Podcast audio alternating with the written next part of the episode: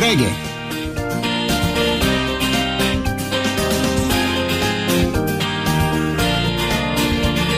Преге! Един час в света на книгите с Младен Влашки.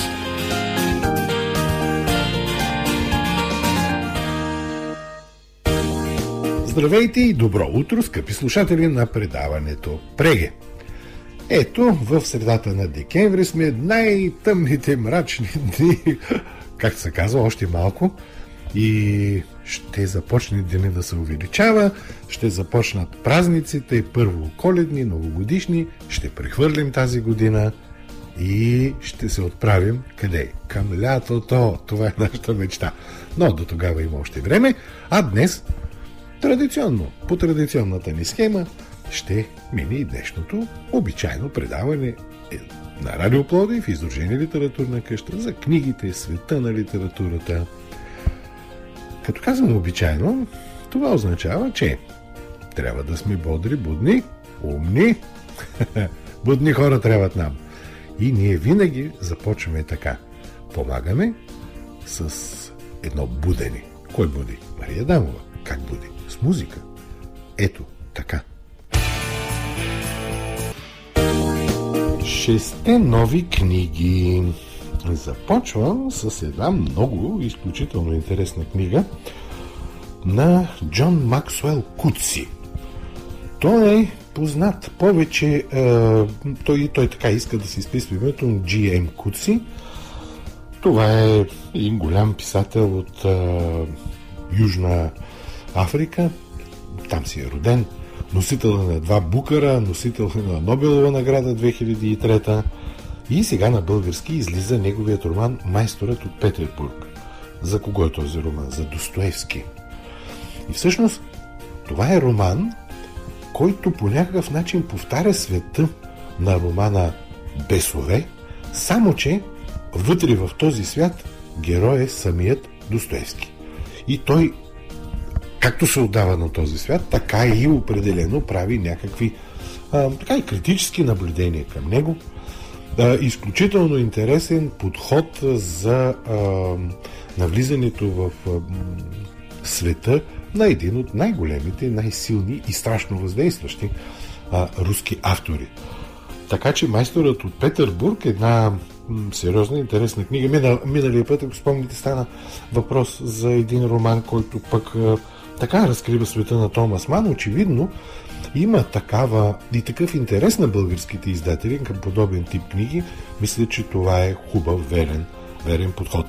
308 страници е романа на малко по-високата цена от, така, от обичайното. Изданието е на издателска къща Алтера. Тоест, Джейм Куци, майсторът от Петербург, Алтера, съвсем, съвсем нов роман на пазара. Сега, вторият роман също идва отвън и той е на Милан Йовович. Милан Йовович е сръбски писател. А, доколкото знам, живее в Мюнхен. Той на български има преведени и други две книги. Тази е изключително интересна. Нарича се Сенките на Богородица. А, много така особено е направена. Това са едни 12, 19 свидетелства, извиняйте, на 12 мъже и 7 жени. А, относно начини на възприемане и говорене за, и ето сега къде идва събитието, а, един ученик на апостол Павел, казва се Лука, в град Ефес, рисува две икони на Богородица. Едната е класическа икона, а, а другата е портрет на Богородица по неговата, неговото виждане, неговото отношение към, към нея. И от тук нататък следва а, как около 2000 години се възприемат тези канонични апокривни версии на погледа към, към християнството. Естествено и тази проблематика всъщност а, е разгърната в романа. Това е много интересно, защото като се говори за доста теми, за които няма официално тълкуване, а все пак податки, фактология има. Любопитно, интересно. 180 страници на прилична цена е изданието. Изданието е на Факел.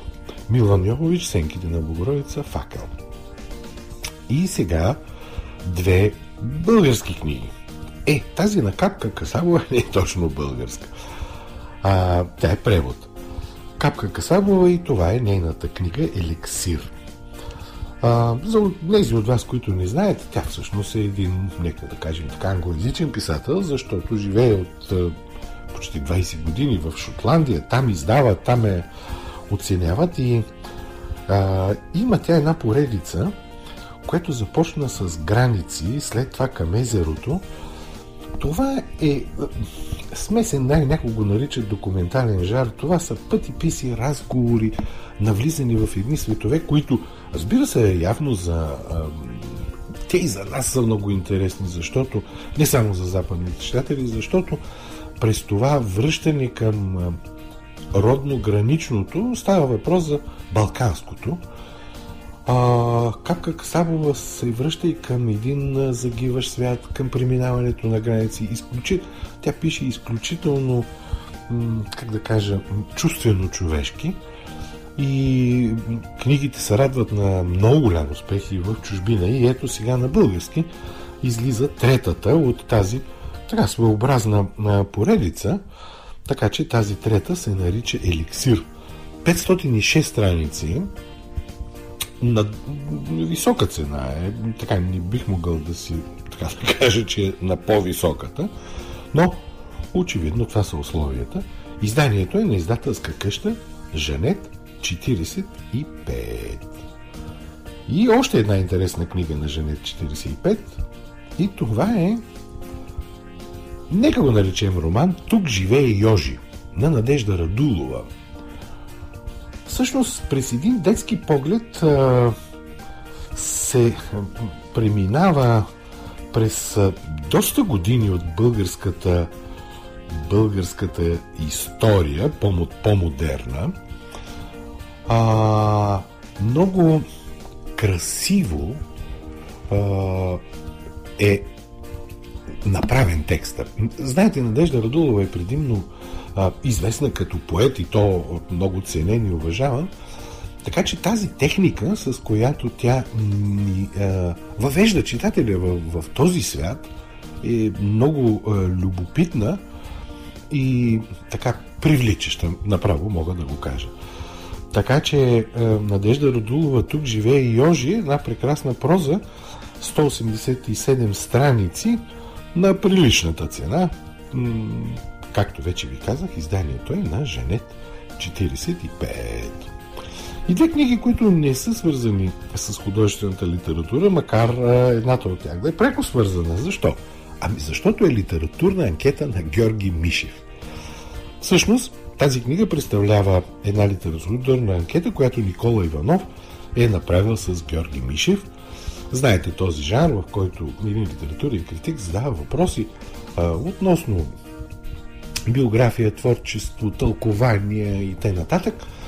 А, и Георги Мишев, този голяма фигура на българската литература, без, без да има някакво съмнение по този въпрос, всъщност ни въвежда в своя свят, което той направи преди това в две мемуарни книги, много интересни, така много широко гледащи към а, нашата литература и култура изобщо, така че това е една интересна книга. А, Георги Мишев литературна анкета, 192 страници на прилична цена, както обичайно постъпва издателство Хермес, което е издател на тази книга. И последната е от тези, които уж наричаме теоретични, но тя е на едно много голямо име в а, света на социологията, на мисленето, Юрген Хабермас – Юрген Хабермас е известен с това, че 1962 година в книгата си Структурни изменения на публичността въведе този термин публичността. И сега, 50 години по-късно, той пише своите наблюдения върху онова, което днес става. Ако мога така да кажа, тя е една, една формула – какво представлява публичността? Как работи за тази публичност медийната среда? Какво следва от тук за гражданското общество и какви политически а, системи се пораждат в ето тази комбинация. Значи, Хабермас пише за днешното време. Онова наблюдение, което за нас е много ценно, а нали, самия той казва, ние на какво се надявахме, когато идваше нали, интернет, за какви връзки, за каква публичност, а всъщност до къде отидохме? До разпад на публичността в най-различни множество на публичност, до всичко стана на парче, загубиха се ориентирите, което последствие вече. Ние това го изживяваме, но е хубаво, когато един такъв голям мислител а, и благодарение на собствения си опит, може да го очертае теоретически, да може да го разберем по-добре. А, така, поздравление, това е много нова книга и поздравление за издателство Критика и хуманизъм, които толкова бързо реагират с една такава ценна книга. А, да, една част вътре от нея представлява едно голямо интервю, но така или иначе смисъла е този. Юрген Хабермас, едно ново структурно измерение на публичността, 190 страници, на прилична цена. Изданието е на издателска къща Критика и хуманизъм. И ми така стана, все сериозни книги. Той път за четиво не остана място, но надявам се следващите няколко пъти, които са празнични, повечко да има за четиво, но както виждате, това са важни и хубави книги и трябва да знаете, за да можете да посегнете към тях. Да можете да, може би това ще бъдат, може да бъдат част от вашите подаръци за коледа и за нова година. Новите книги също търсят своя дом. Е, ние сега в момента няма да търсим домове, а ще слушаме музика.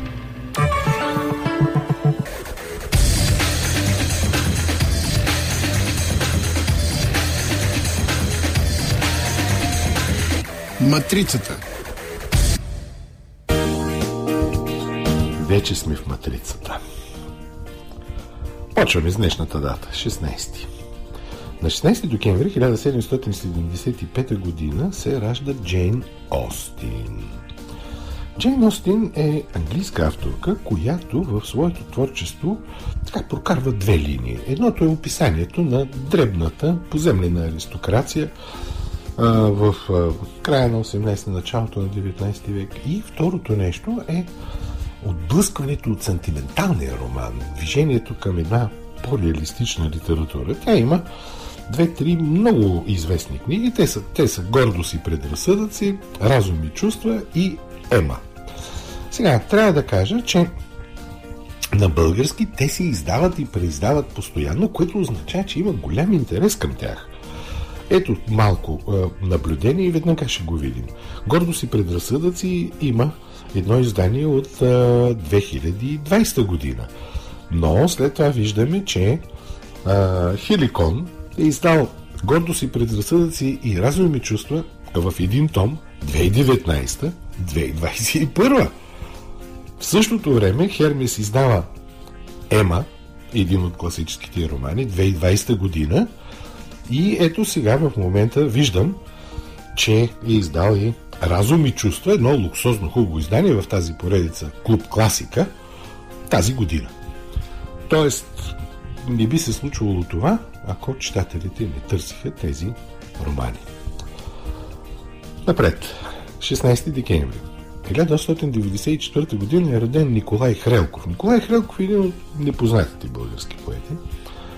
А, той е с леви идеи, но силно е бил увлечен и от символизма, а, общо взето творчеството му е мрачно и е творчество на онези страхове и образи, които а, върлуват, бих могъл да кажа, между двете световни войни.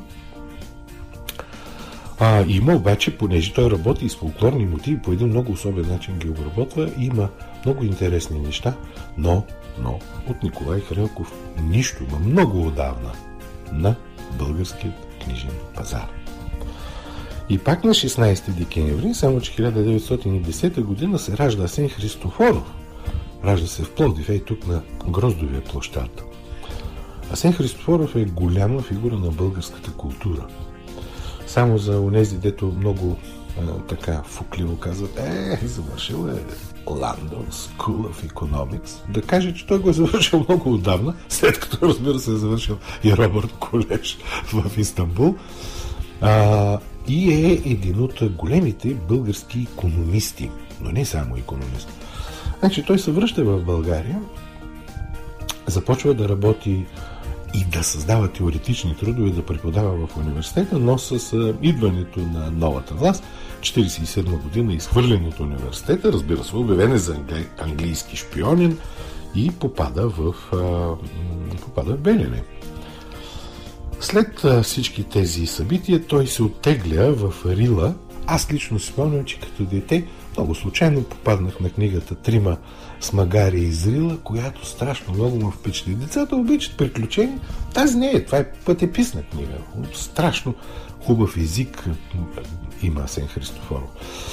И по-нататък той започва, той, той се връща към литературата, като пише краеведски неща, пътеписни неща, но и той е един от най-големите ни преводачи от английски язик, превел класически е, произведения, включително и Дъблинчани на Джойс. А, много дълго време Асен Христофоров беше забравен, но благодарение на Кралица Мапи, на един издателски проект, а, излезоха негови избрани съчинения в 4 тома. Това беше между 2012 и 2018 и могат да се намерят на пазара, така че върнат е.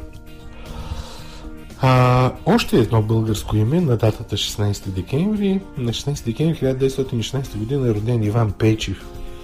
Иван Пейчев е от Шумен, той там и учи, след това идва в, в София, пише а, стихове, с, много популярен, понеже неговите стихове са любовни, романтични, много красиви.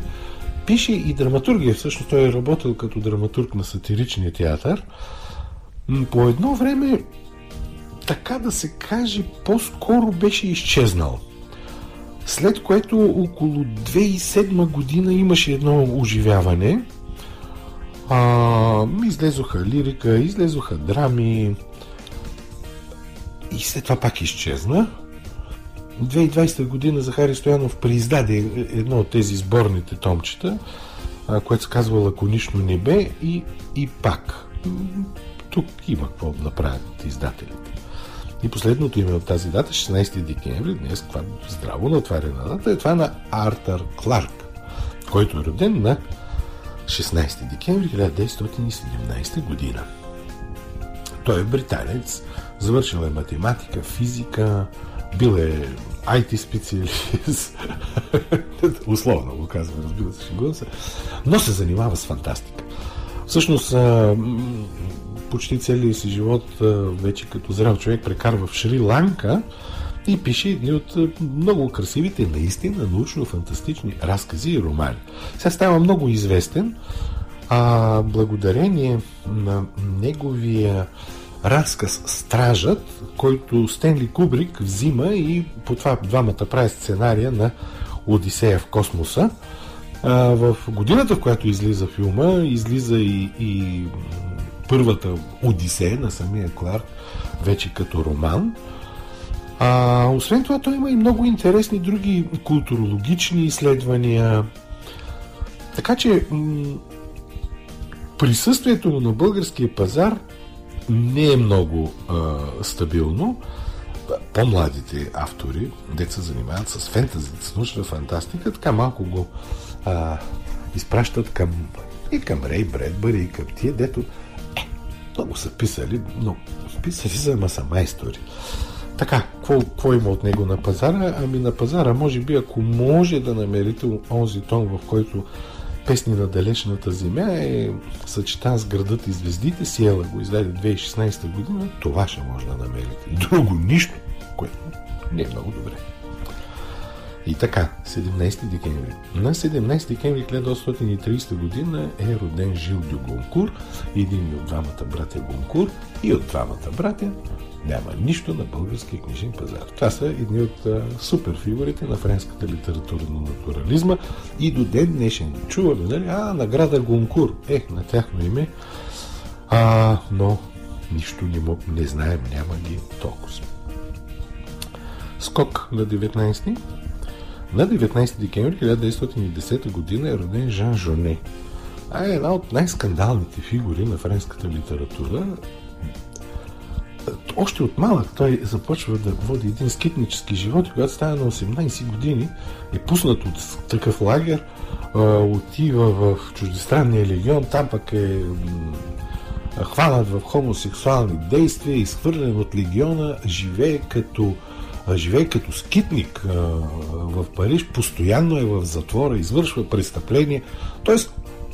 абсолютно дъно. И вътре в затвора той започва да пише. Всъщност това му познание и явно вродения талант като отношение към словото а, водят до едни книги като Света Богородица на цветята или Дневник на крадеца, които толкова впечатляват голямата литература, имам предвид автори като Кокто или като Жан-Пол Сартър, тези автори не само му помагат, ами дори когато той е заплашен от, понеже му се натрупа толкова много присъди, че просто до животно ще лежи, те пишат една голяма петиция, а, да го спасяват. И Пикасо участва в това нещо. По-късно той се замесва в какви ли не политически активности, които са предимно с ляв уклон, но а, текстовете му в френската литература са едни от безспорните. Има и няколко пиеси, които са много значими. На български, на български от него имаме Света Богородица на светята Фама издаде 2013 година, Дневник на крадеца Колибри 2015 година и Фама издаде пиесите Негрите и слугините. А, мисля, че трудно вече се намират тези книги, но толкова. И още едно име от френската литература Мишел Турние, роден на 19 декември 1924 година. Тук положението е много зле. Тук нищо няма. Нищо. Това е един много хубав френски автор, който съчетава в творчество много интересно. Той, той е бил а, а, старшин почитател на немската класическа култура и много впечатлен от католицизма, макар да е така от либералното католическо семейство да произхожда. Печелил е какви ли не награди, член е на Академията Гункур. А, Горски цар е най-известната му книга, но от него няма нищо на българския книжен пазар. Едно с голямо име на австрийската литература на 19 декември 1924 година е роден Фредерик и Май Рьокер – Фредерик Емай Рьокер беше едно от, как да кажа, стожерите на модернистичната австрийска литература. За жалост имаме само едно томче, само жестоко седя, ерго го издаде 2019 година, но творчеството и поезията и превеждане е преди това, превеждане от така, Феде Филкова, но, уви, остава си непопулярен автор. И един български поет, у нас имам предвид, някъде друга, напротив, по света е много популярен. И един български поет, роден на 19 декември 1943 година, това е Георги Константинов. Георги Константинов е наистина едно от значимите имена на българската поезия. А, както виждаме, той сега навършва една кръгла годишнина. Последните години книгите му и като спомени, и като стихове излизат в издателство Хермес и, и в издателство Хайни, но последно есета и стихове бяха в Хайни 2019, Непадаща звезда в Хермес 2020 и сега съвсем, съвсем наскоро една книга с стихове Вечерни слънчогледи Хермес 23 година. 20 декември, само да отбележим, че е Игнажден и 21 декември. На 21 декември 1639 година е роден Жан Расин, най-голямото име на френския класицизъм в областта на драмата, напълно, напълно непознат у нас.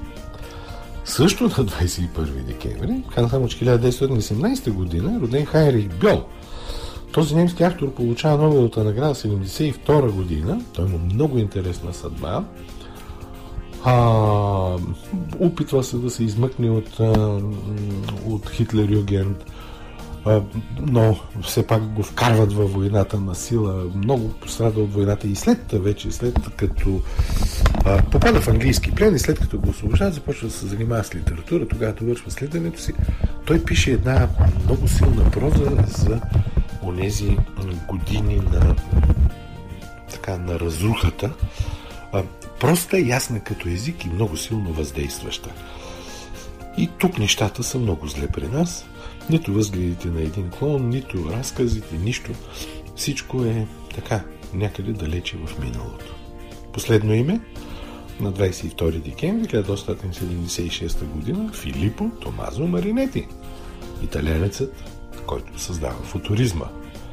В чието творчество България, българите вземат определено място.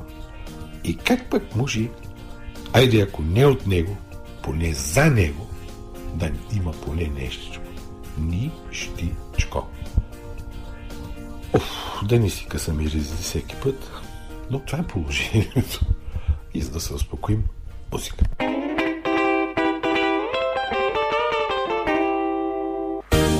Днес в рубриката Да, да, искам да кажа, че м- беше връчена наградата Хеликон. Тя е една от най- аз лично много я ценя, защото много внимателно а, се следи от журитата.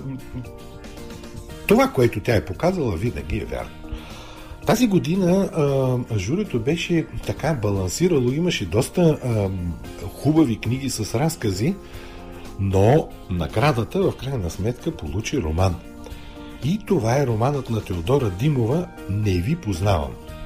Не ви познаваме издание на Сиела – а, сега, по някакъв тип е своеобразно продължение на, на поразените.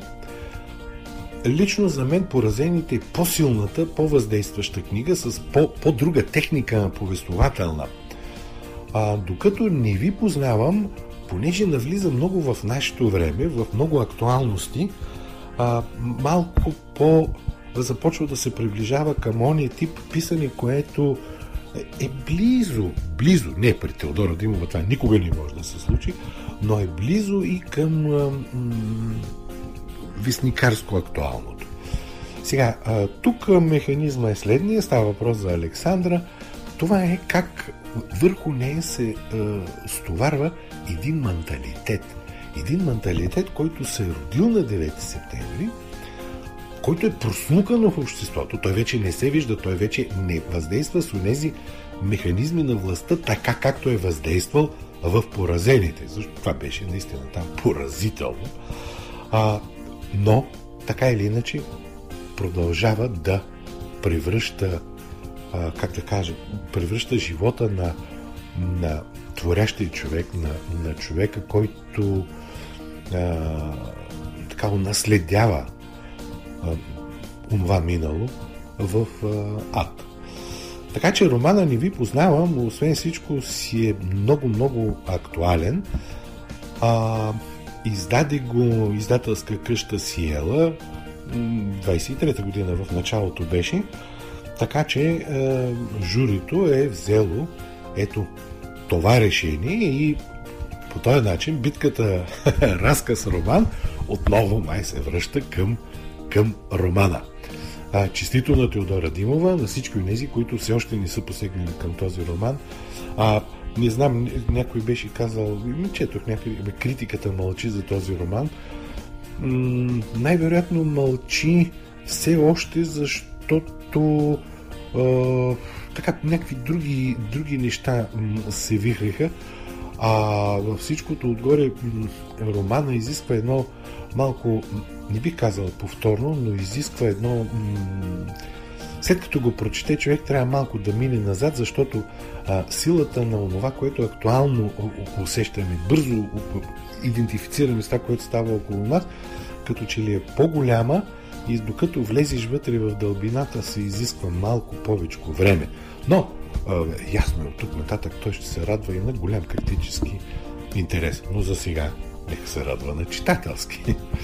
И така, а, успех на тази е, книга а, с тази награда не се съмнявам, че нещата ще се движат напред точно в посоката, в която би трябвало да се движат.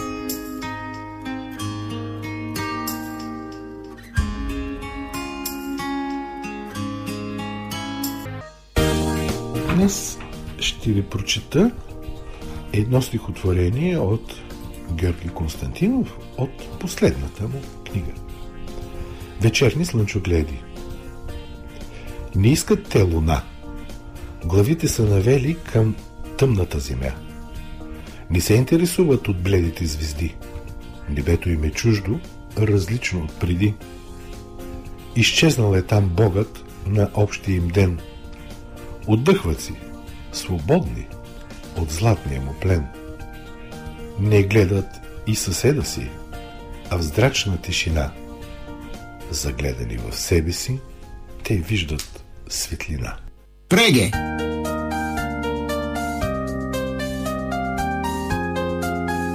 Синьото цвете. Със съдействието на издателска къща Хермес. 30 години споделяме радостта от четенето.